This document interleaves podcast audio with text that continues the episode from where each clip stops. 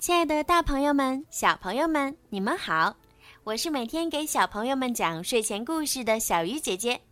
更多好听的故事呀，请爸爸妈妈关注小鱼姐姐的微信公众号“儿童睡前精选故事”，点击关注，就可以听到更多好听的故事了。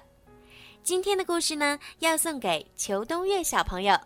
今天呀，是你的生日，你的爸爸妈妈为你点播了属于你的专属故事。爸爸妈妈祝你生日快乐，天天开心。爸爸妈妈愿把所有的爱、所有的美好都送给你，愿你天天开心，像个小公主一样健康快乐的成长。好啦，现在我们一起来听今天送给裘冬月的故事吧，《冰雪奇缘之清凉的比赛》。今天真是个大日子。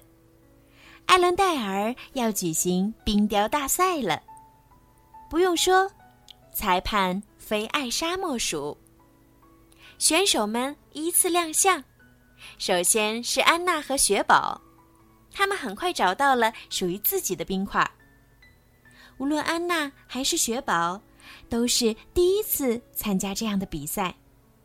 能把这么大的冰块变成什么模样呢？两个伙伴光是想想，就觉得有趣极了。克斯托夫和斯特一组，他们也信心满满的来到了自己的冰块前，打开沉甸甸的包袱。哇，各种各样的工具令人眼花缭乱。对于采冰人来说，冰就像他们的生命一样。所以，要论选手中最懂冰的，当然非克斯托夫莫属。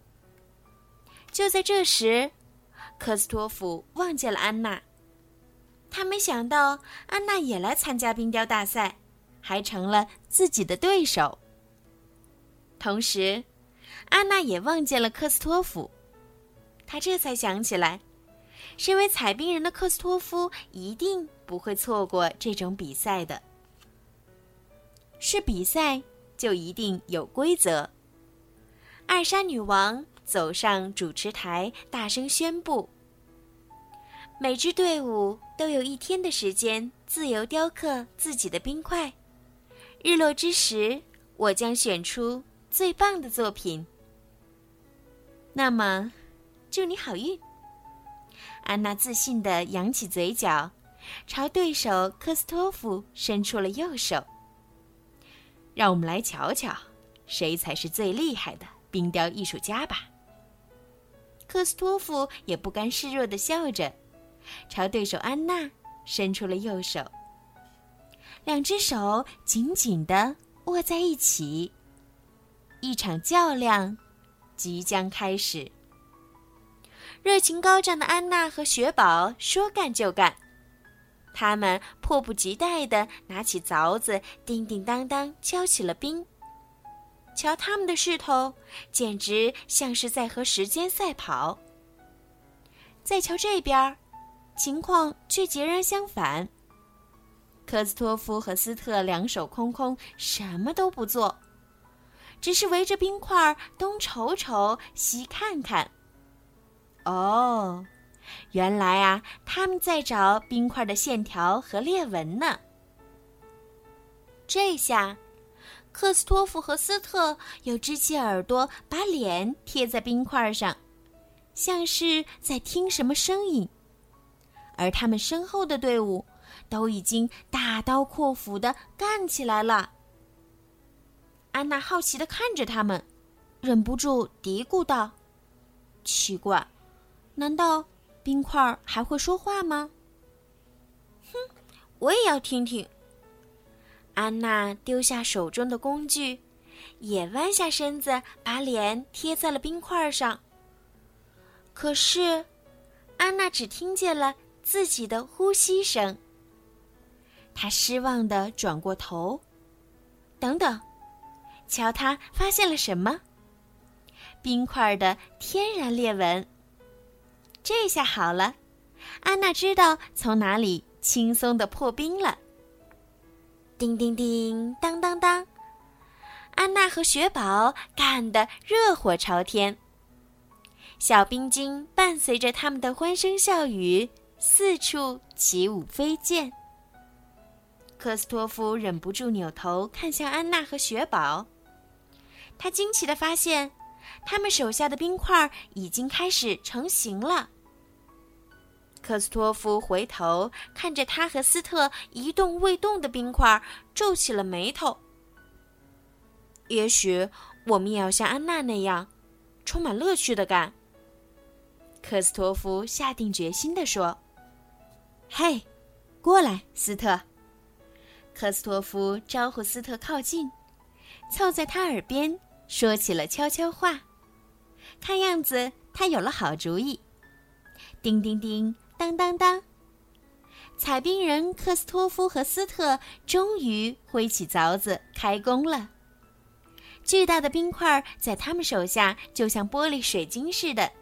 轻轻松松就被敲碎了。时间一分一秒的过去了，克斯托夫和斯特干得热火朝天，全神贯注，一刻也不敢耽误。安娜和雪宝也干得热火朝天，全神贯注，一刻也不敢耽误。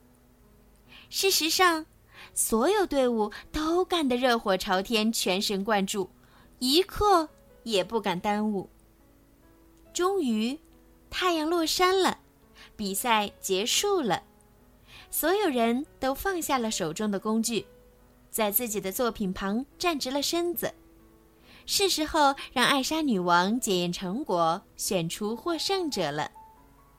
只见艾莎面带笑容，一个又一个细细地打量了起来。狐狸、天鹅、北极熊，大家的作品形态各异。个个栩栩如生，艾莎欣喜极了。咦，这个是？艾莎看着一个只有头部的驯鹿冰雕，疑惑的问：“ 呃，这是斯特的造型，只是还没完成。”克斯托夫不好意思的挠了挠头：“没错，这是一件不错的冰雕。”可却是件半成品。咦，这个又是？艾莎看着一个圆乎乎的冰雕，好奇的问：“嗯，这是雪宝的造型，只是不太像。”安娜不好意思的撅起了小嘴。没错，这是一件完整的冰雕，可却不太容易辨认。最终获胜的队伍是。戈尔达和加伊，艾莎女王兴奋地宣布：“瞧，他们真是心灵手巧，竟然雕出了艾伦戴尔的城堡。”大家都向获胜的朋友送上了最热烈的掌声。还有机会，不要灰心。艾莎不忘鼓励安娜和克斯托夫。比赛结束了，安娜和克斯托夫再次把手握在了一起。现在他们知道了彼此的长处。安娜点子妙，克斯托夫力气大。下次他们要团结在一起，组成一支最厉害的冰雕队伍。好啦，今天的故事就讲到这儿了。希望秋冬月宝贝可以喜欢今天小鱼姐姐为你讲的故事。小鱼姐姐也要再一次对你说一声生日快乐。小朋友们，如果你们也想听到属于你们自己的专属故事，可以让爸爸妈妈加小鱼姐姐的私人微信“猫小鱼”全拼九九来为你们点播。好了，孩子们，晚安。